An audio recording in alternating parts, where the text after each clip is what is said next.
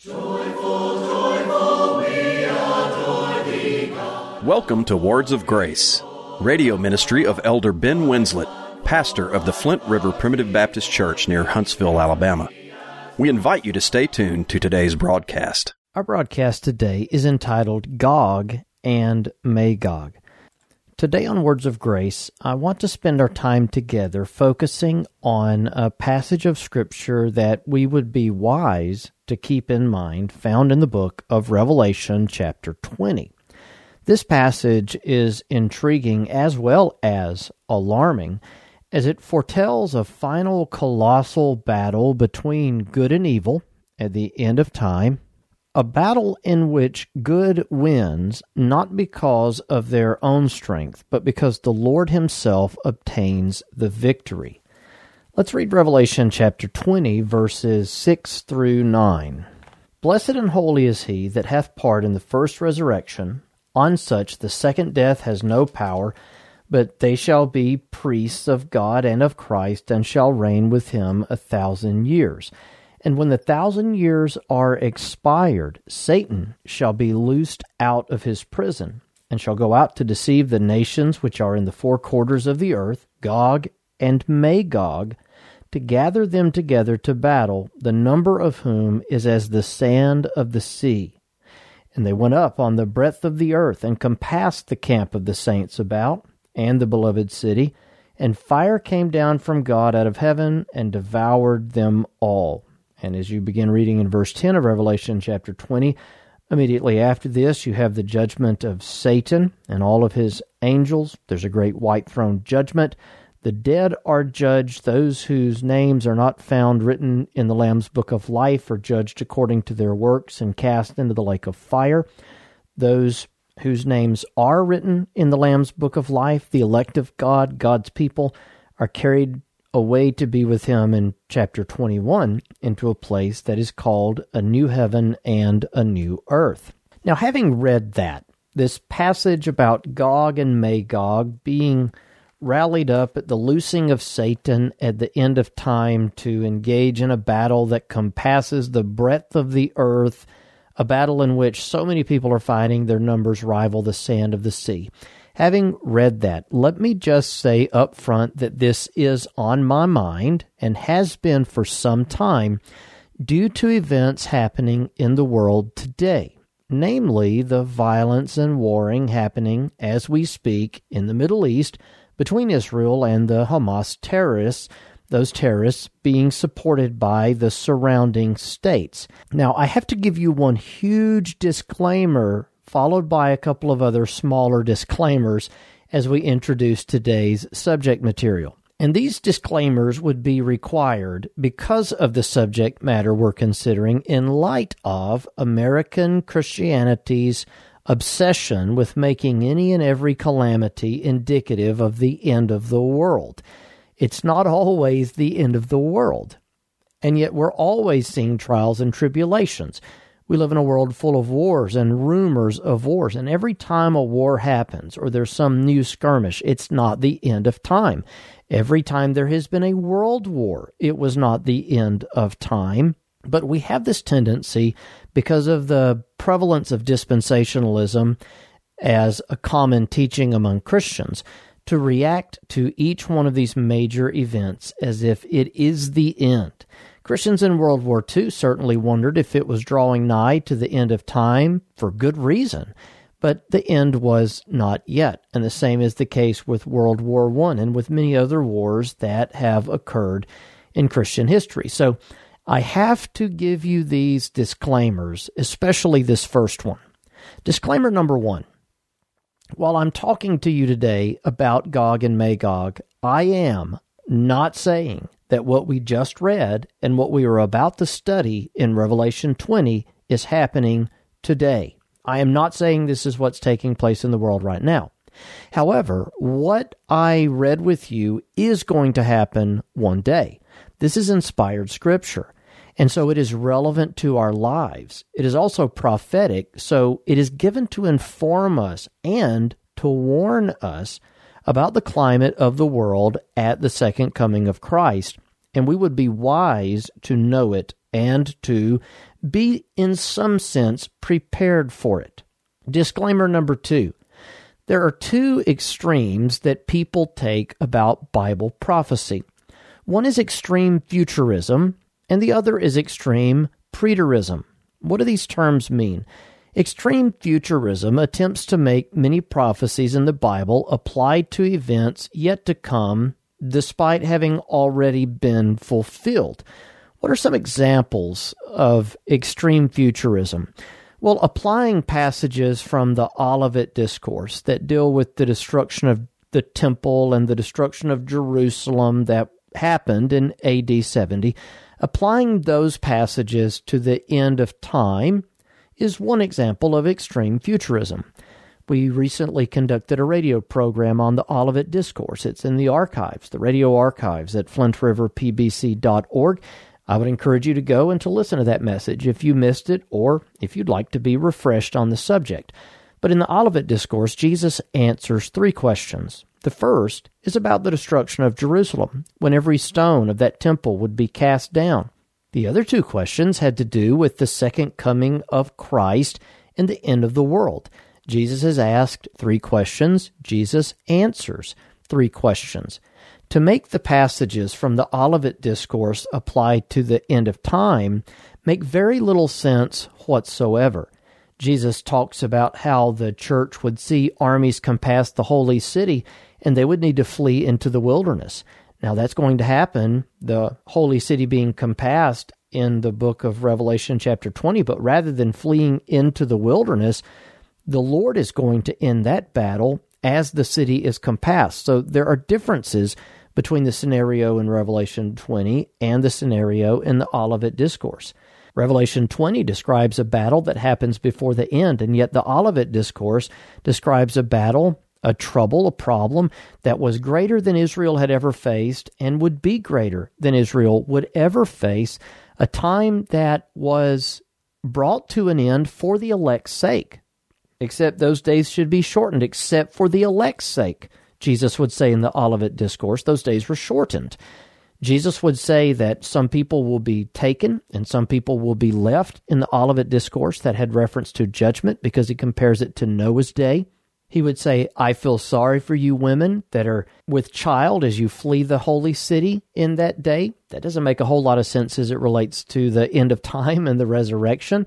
Woe unto you that are nursing children in that day, Jesus would say, warning Christians before the destruction of Jerusalem.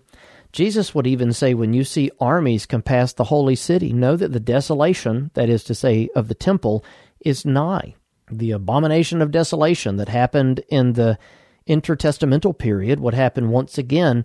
That original abomination of desolation being when Antiochus ransacked the temple, slaughtered a boar on the altar to God, and set up an image to a false god within the temple of God. That's the abomination that makes desolate.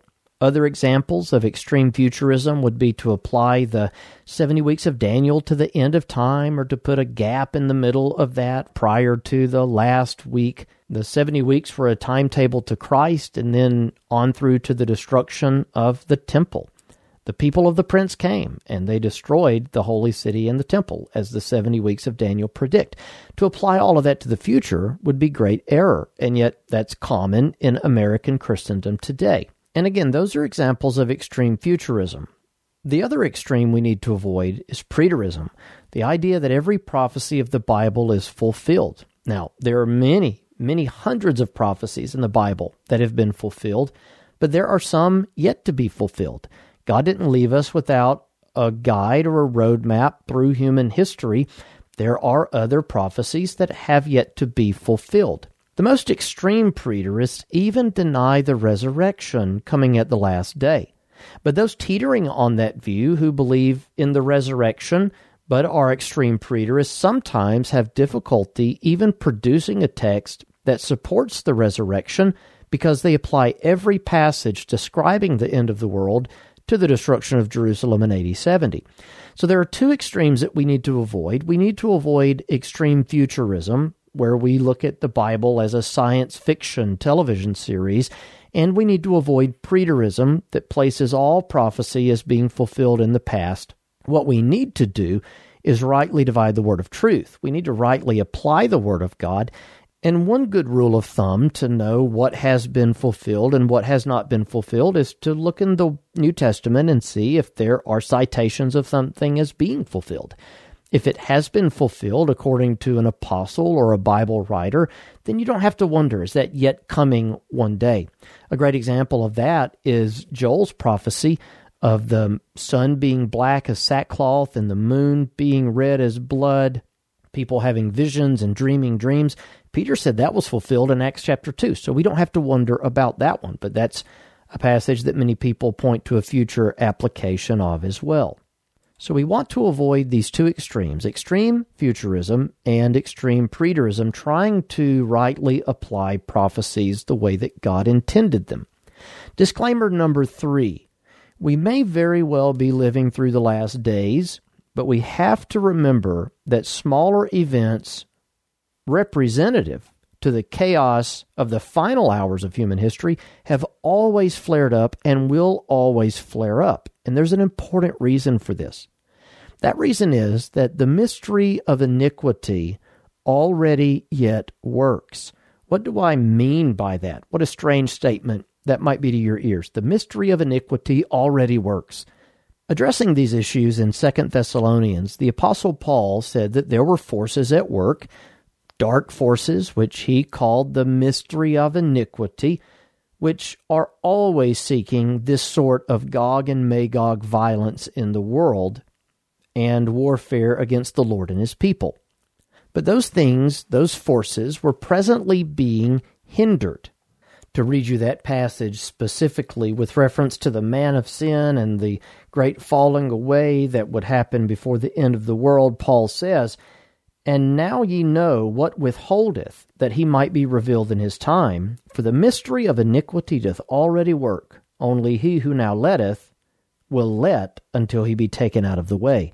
Now, that word let and letteth, that has reference to hindering. Let in 1611 didn't mean what let can and usually always means today, which would be to permit. He that letteth had reference to the hindering effect against the mystery of iniquity. In other words, the mystery of iniquity was being withheld, and the mystery of iniquity was being restrained. So, if the mystery of iniquity, if the forces of darkness are always attempting this sort of thing, but they're being hindered, what is hindering them? Well, that's a subject of debate in church history.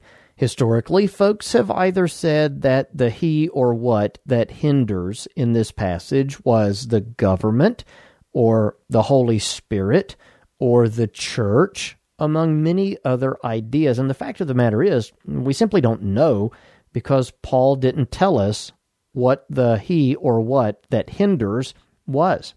What we do know is that evil has always been trying to do what it will ultimately do before the end, which is to wage full out war on the Lord and his people here in the earth. And one day, whatever is restraining that will be removed.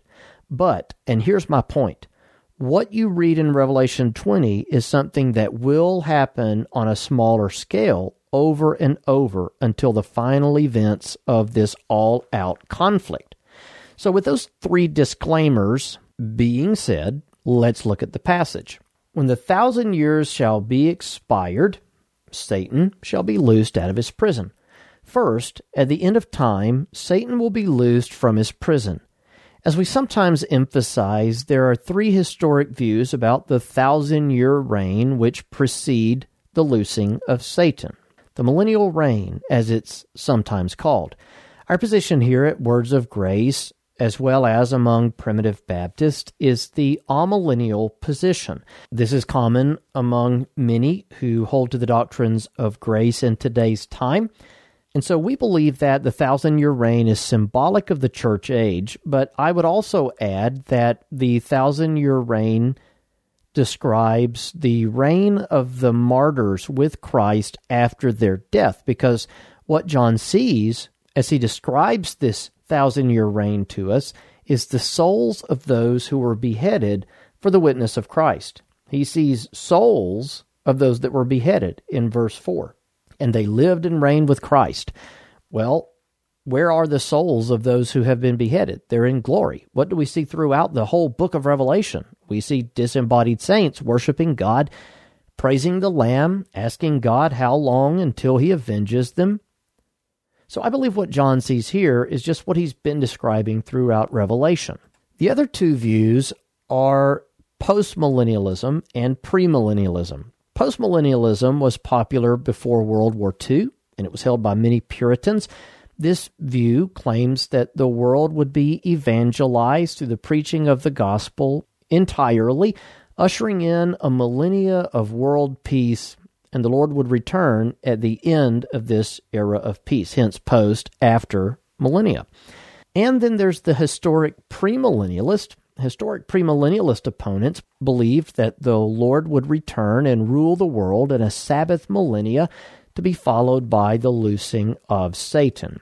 Now, you notice that I didn't say dispensationalism in that because dispensationalism, which is the predominant view in America today, is not a historic view. Dispensationalism is an idea that was popularized by the Darby commentary in the Scofield Bible, but Darby's views were rejected as heresy when he first began propagating them. My particular view of amillennialism that is to say, that this thousand year reign is the church age, and those disembodied souls who have been martyrs for Christ reign with him in glory. This is due to many passages that describe the resurrection of the just and the unjust as being at the return of the Lord on the last day. So you might say that I interpret the less clear by the more clear passages of Scripture. In John 5, we read that the hour is coming in which all that are in the graves shall hear the voice of Christ, and they shall come forth. They that have done good under the resurrection of life, they that have done evil under the resurrection of damnation. That happens simultaneously. There won't be a secret rapture prior to the resurrection of Jesus, because we which are alive and remain will not precede them which are asleep. The dead in Christ will actually rise first. In 2 Peter 3, we read this final day of the Lord will be one that ushers in the destruction of the universe with fervent heat. So when Jesus comes back, there's not another millennia, but the world will be destroyed in that day. 2 Thessalonians 1, Jesus returns in flaming fire, taking vengeance on them that know not God. 1 Corinthians 15 describes the coming of the Lord in the twinkle of an eye, and then the dead are raised. And then, as we read in 1 Thessalonians, we which are alive and remain shall join them in the air. All of these passages indicate that the Lord's return will occur on the last day, not a thousand years before it. But let me just say this if I'm wrong, I'll be happy and wrong because God's will is best. So whatever happens, we'll all understand it better by and by. So after this thousand year period, which again I interpret as the church age, Satan is loosed after the loosing of Satan, loosing from a binding which involved his deception of the nations, verse 3, that he could deceive the nations no more. The church has been a Gentile institution since the first century. Satan lost his influence to the degree that he had it prior to the church age, during the church age, this now coming to an end as he is loosed in the world and he goes out to deceive the nations of the world. And as he does so, we see here that he goes out into the four quarters of the earth. He goes out into the entire earth and he deceives nations once again. This seems to correspond with the falling away, the apostasy mentioned in the book of Second Thessalonians chapter 2, but also with the perilous times that would come in Second Timothy chapter 3. Paul says, This know also that in the last days shall perilous times come in Second Timothy chapter 3 and verse 1. Satan is loosed, and directly before the end, it is a perilous, perilous time. One of the things that Satan does as he is loosed is he rouses up an entity called Gog and Magog. Now, this is interesting because Gog and Magog were actually mentioned in the Old Testament. Gog was a ruler, and Magog was a region of geography, a land, a nation. We find this in Ezekiel chapter 38, which is a prophecy of the nations surrounding Israel after a period of Israel's restoration, coming in to invade her, but being defended by God Himself. Many commentators apply the Ezekiel 38 reference to Gog and Magog as being a skirmish and deliverance that took place at some point in the Old Testament. Magog was an actual region of geography and obviously no longer is. Also, mentioned in Ezekiel 38 are places like Persia and Gomer and Ethiopia. The days of the Persian Empire are long past, though there is a nation today in the world that might be the modern inheritor to that title. That nation is arguably Iran. But the Persian Empire has been no more since the days of the Greek Empire, which was replaced by the Roman Empire. And while the descendants of Gomer, another character mentioned in Ezekiel 38, are with us, there isn't a people known by that name. This causes some commentators to believe that these are just symbolic, that they have symbolic reference for the nations surrounding Israel because these nations were the nations that did surround Israel. Of course, if you apply Ezekiel 38 to the past, it's no issue, as these peoples could have existed, at least in part, in times past. And John Gill, in his commentary, actually lists several different opinions that people have had about these nations. He cites theologians and historians that believe that it could be various Greeks or the Goths that invaded the Roman Empire or the Greek king Antiochus or Gyges, a king of Lydia whose country was called Gygia or Gog's land. There are several different opinions that theologians and commentators have had about this particular passage throughout the history of the church. But even if Ezekiel 38 had reference to a battle in the Old Testament or the intertestamental period, many of these more epic battles that Israel fought were pointing to an even greater skirmish in the future, a greater problem yet to come much like the judgments that we've seen throughout human history are pointing to a greater judgment that should come. Much like the deliverances in Israel's history were pointing to a greater deliverance that would come. David and Goliath, yeah, that's about deliverance from the Philistines, but it's also about Christ because Christ is the son of David, the greater David, the greater king who went up against a greater Goliath and had the victory. So even if Ezekiel 38 had reference to something a long time ago, it's still relevant because Revelation 20 uses the same terminology to describe something that is yet to come. If it happened in the past, John tells us in Revelation 20 that it's going to happen again. And it would be so similar, this battle and the ultimate victory, that he would use the same terminology to describe this enemy. But it is quite possible that what you read in Ezekiel 38 is referencing the same Gog and Magog, the very same who will come against the people of God in the last day. So, just briefly, who might Gog and Magog be? Magog was a region to the north of Israel. I have seen maps that place it in a part of Russia or the Ukraine or Turkey. Interestingly enough, every single conquest against Israel came from the north. So it's not surprising at all that this last skirmish would involve a kingdom to the north.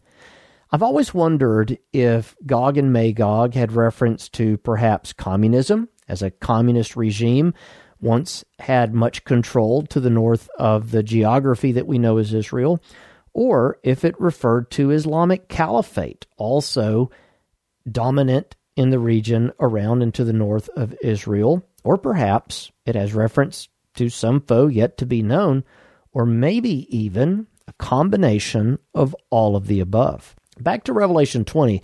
Sometimes a more generic view is taken of Gog and Magog, and preachers believe that these are merely symbolic for the enemies of God.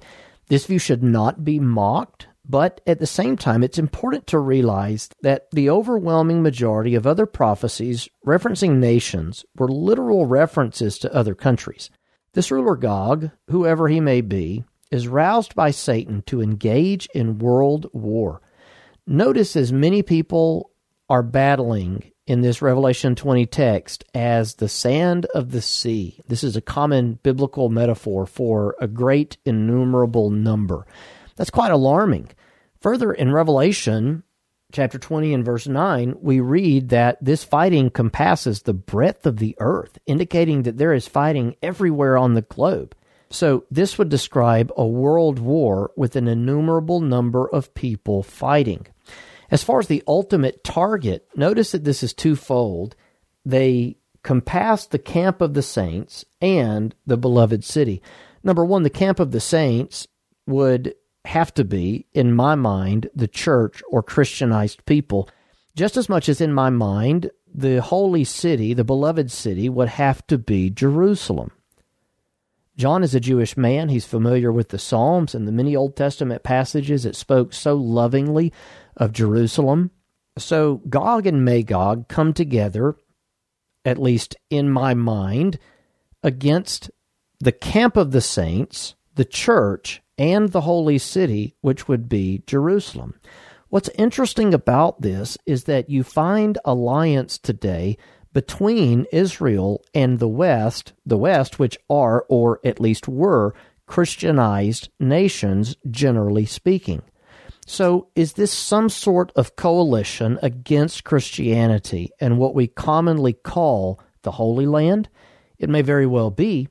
I'll say this that prophecy is very easy in the 2020 hindsight of history. It's much harder to understand in advance. As I bring my broadcast today to a close, I want to leave you with an exhortation and an encouragement. First of all, as an exhortation, this scripture is written for our understanding. We might not fully understand it just yet, and it might not be fulfilled in our lifetime, but one day it will be fulfilled.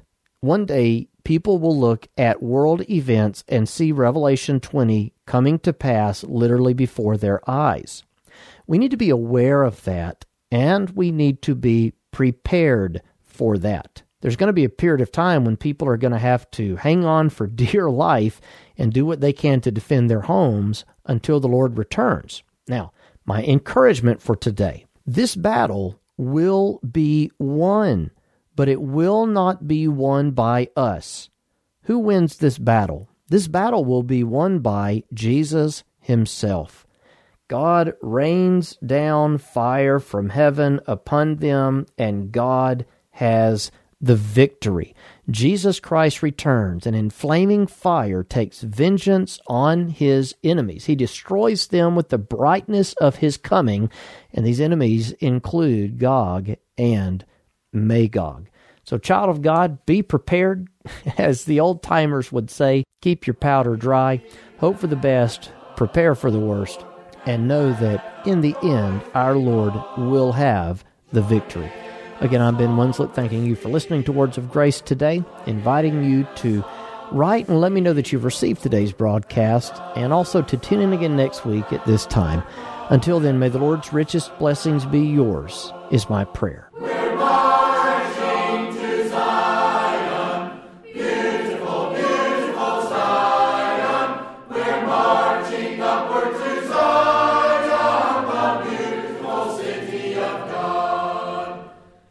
If you enjoy the messages you hear on Words of Grace, consider this your invitation to visit a primitive Baptist church in your community. An online directory is available at marchtozion.com. Copies of this and other broadcasts are available for download on iTunes and on our website. And finally, Words of Grace is a listener supported program. To contact us, address your correspondence to Words of Grace Radio, 641 Moontown Road, Brownsboro, Alabama 35741, or visit us online at flintriverpbc.org.